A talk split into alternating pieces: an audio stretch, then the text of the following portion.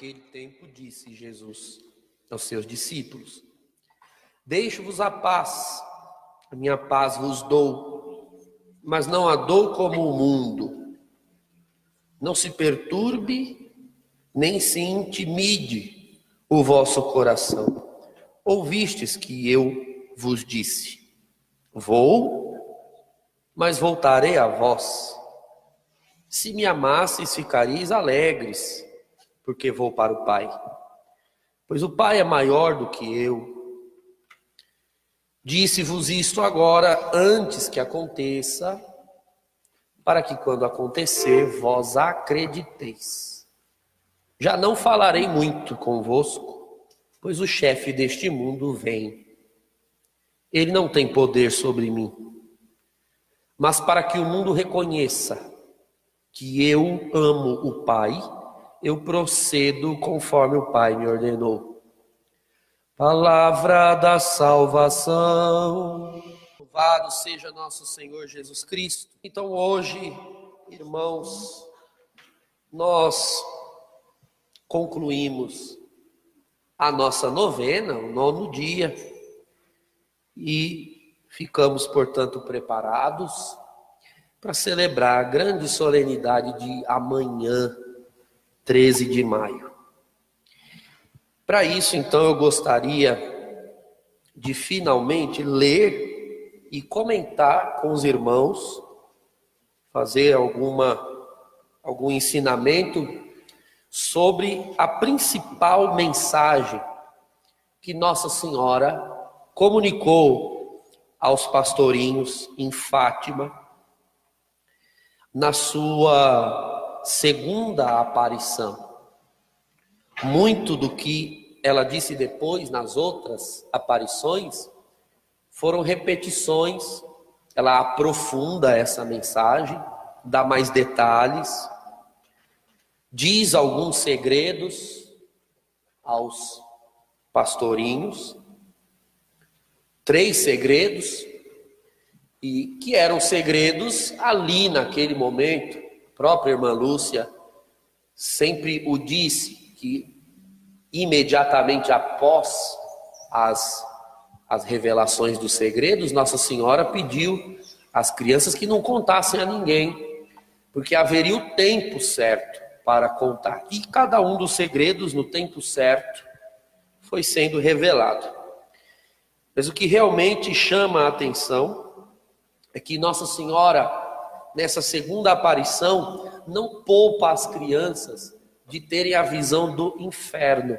Nossa Senhora dá a elas a visão do inferno que durou alguns instantes.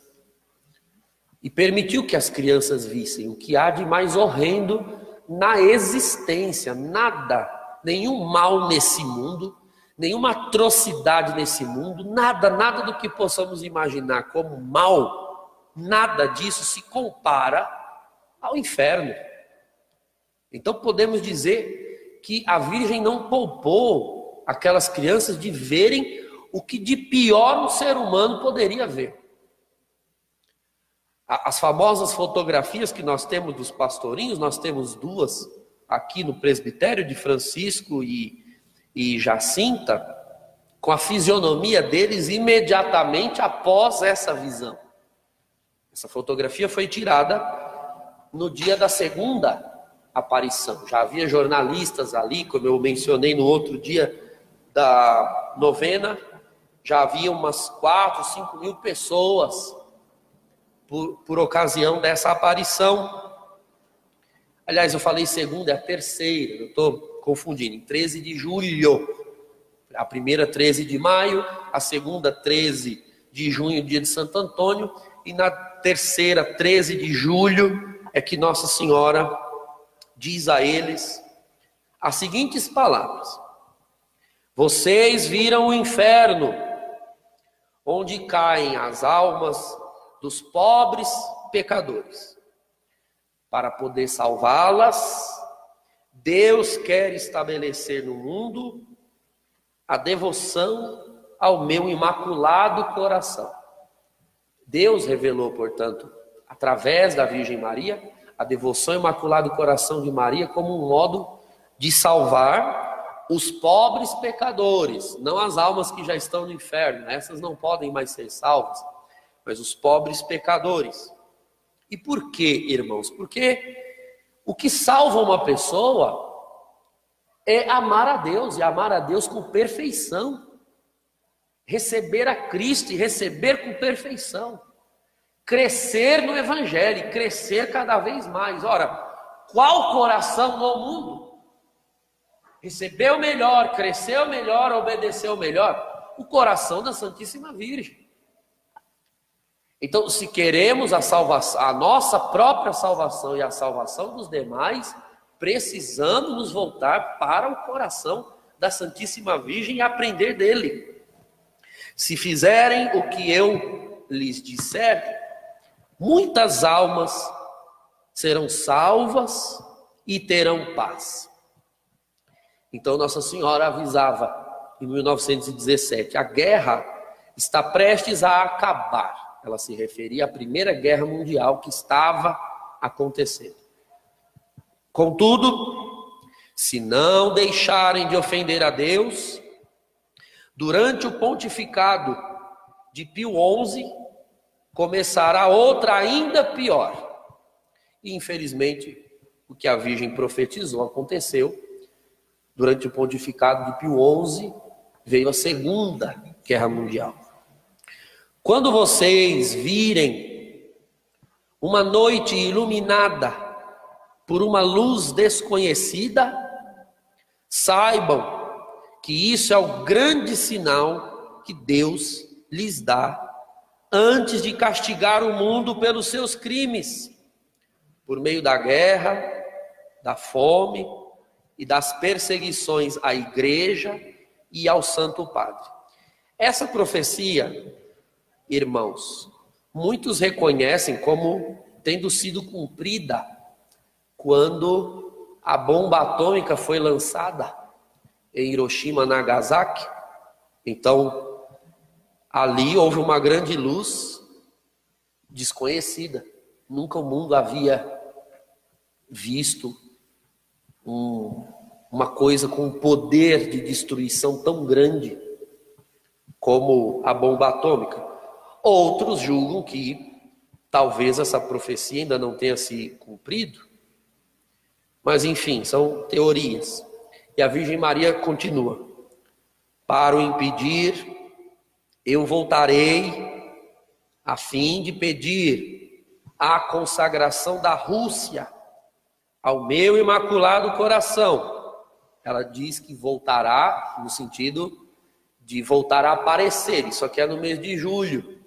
Ainda havia agosto, setembro e outubro. Ela voltaria, portanto, nos outros meses, para pedir a consagração da Rússia ao meu imaculado coração e a comunhão reparadora nos primeiros sábados.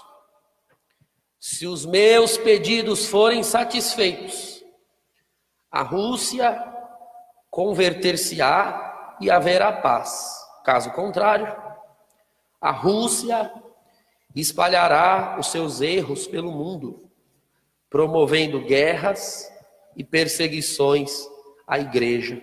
Os bons serão martirizados, o Santo Padre terá de sofrer muito. Várias nações serão destruídas. Por fim, o meu imaculado coração triunfará. O Santo Padre consagrar-me-á à Rússia que se converterá e será concedido ao mundo um período de paz. Em Portugal, se conservará sempre o dogma da fé. E aqui, a irmã Lúcia, quando escreveu as palavras de Nossa Senhora, colocou reticências, três pontos, porque desta parte em diante era um segredo que não devia ser contado. E depois, foi revelado um segredo que se referia à Segunda Guerra Mundial mais adiante. Mas aqui, nesse momento, ela não contou. Irmãos, todos os que leem sobre as aparições de Fátima, com certeza não passam à margem dessa menção de Nossa Senhora à Rússia.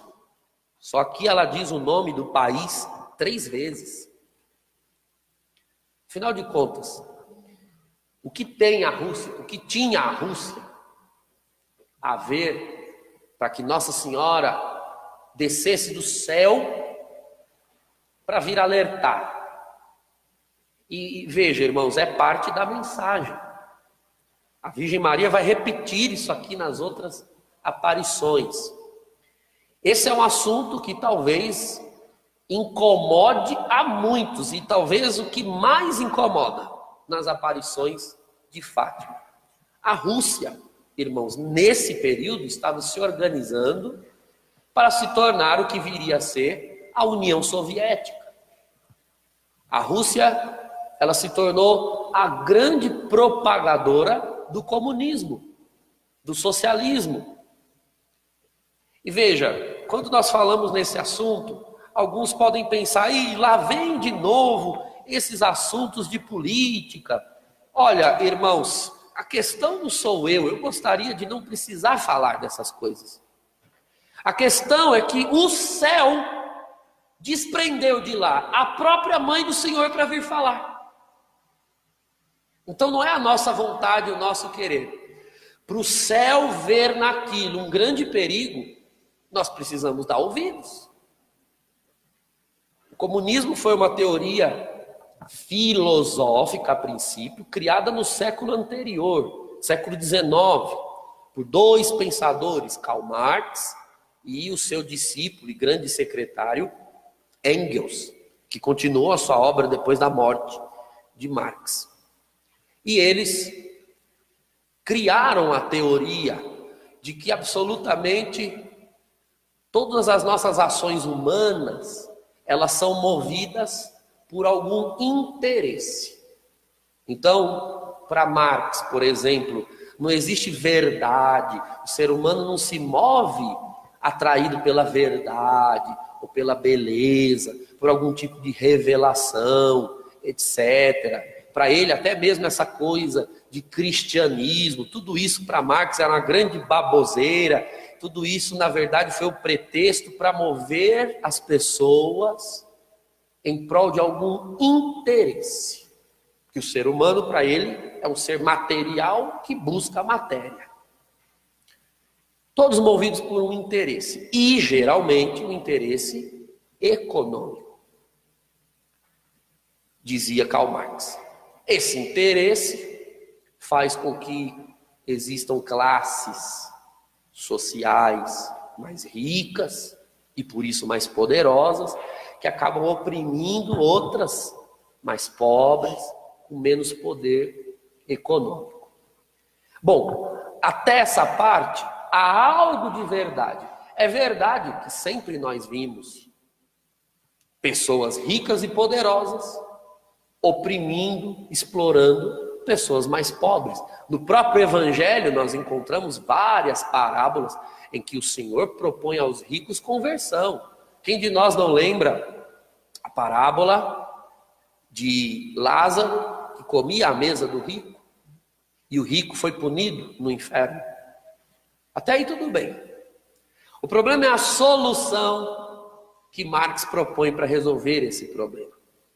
Ele dizia que era preciso que esses mais pobres se rebelassem, se revoltassem contra os mais poderosos e tomassem o poder de toda a sociedade pela força, pela força das armas. Assim era a proposta original de Marx.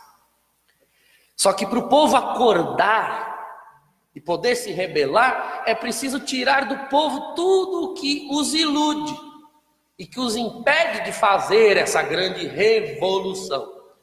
Uma das coisas, existem várias, uma das, uma das coisas é a religião. A religião, segundo Marx, faz um mal imenso, porque as pessoas ficam aí se enganando com uma suposta promessa de vida em outro mundo, e acabam não fazendo o que tem que fazer nesse. Não existe outro mundo, não existe nada do outro lado, o negócio é agora, vamos para a porrada e vamos pegar nas armas e vamos fazer um golpe e colocar o povo no poder. Era essa a máxima do comunismo. E para isso era preciso fazer uma revolução. Então, a religião seria tirada de cenário, a fé em Deus tirada de cena, é próprio do comunismo o ateísmo. Marx empresta de um outro filósofo, o Forba, a frase: a religião é o ópio do povo, dizia ele. O ópio é uma droga que deixa as pessoas anestesiadas, conformadas. Marx dizia isso. E então, se nós fizermos essa revolução, nós vamos tomar posse de tudo e repartir por igual para todas as pessoas. Tudo o que existir. As terras, os bens, as propriedades. Então, os mais ricos descem, os mais, so, mais pobres sobem um pouco, todo mundo fica igual. Era essa proposta aparentemente bonita. Ela, inclusive, foi muito sedutora naquele período.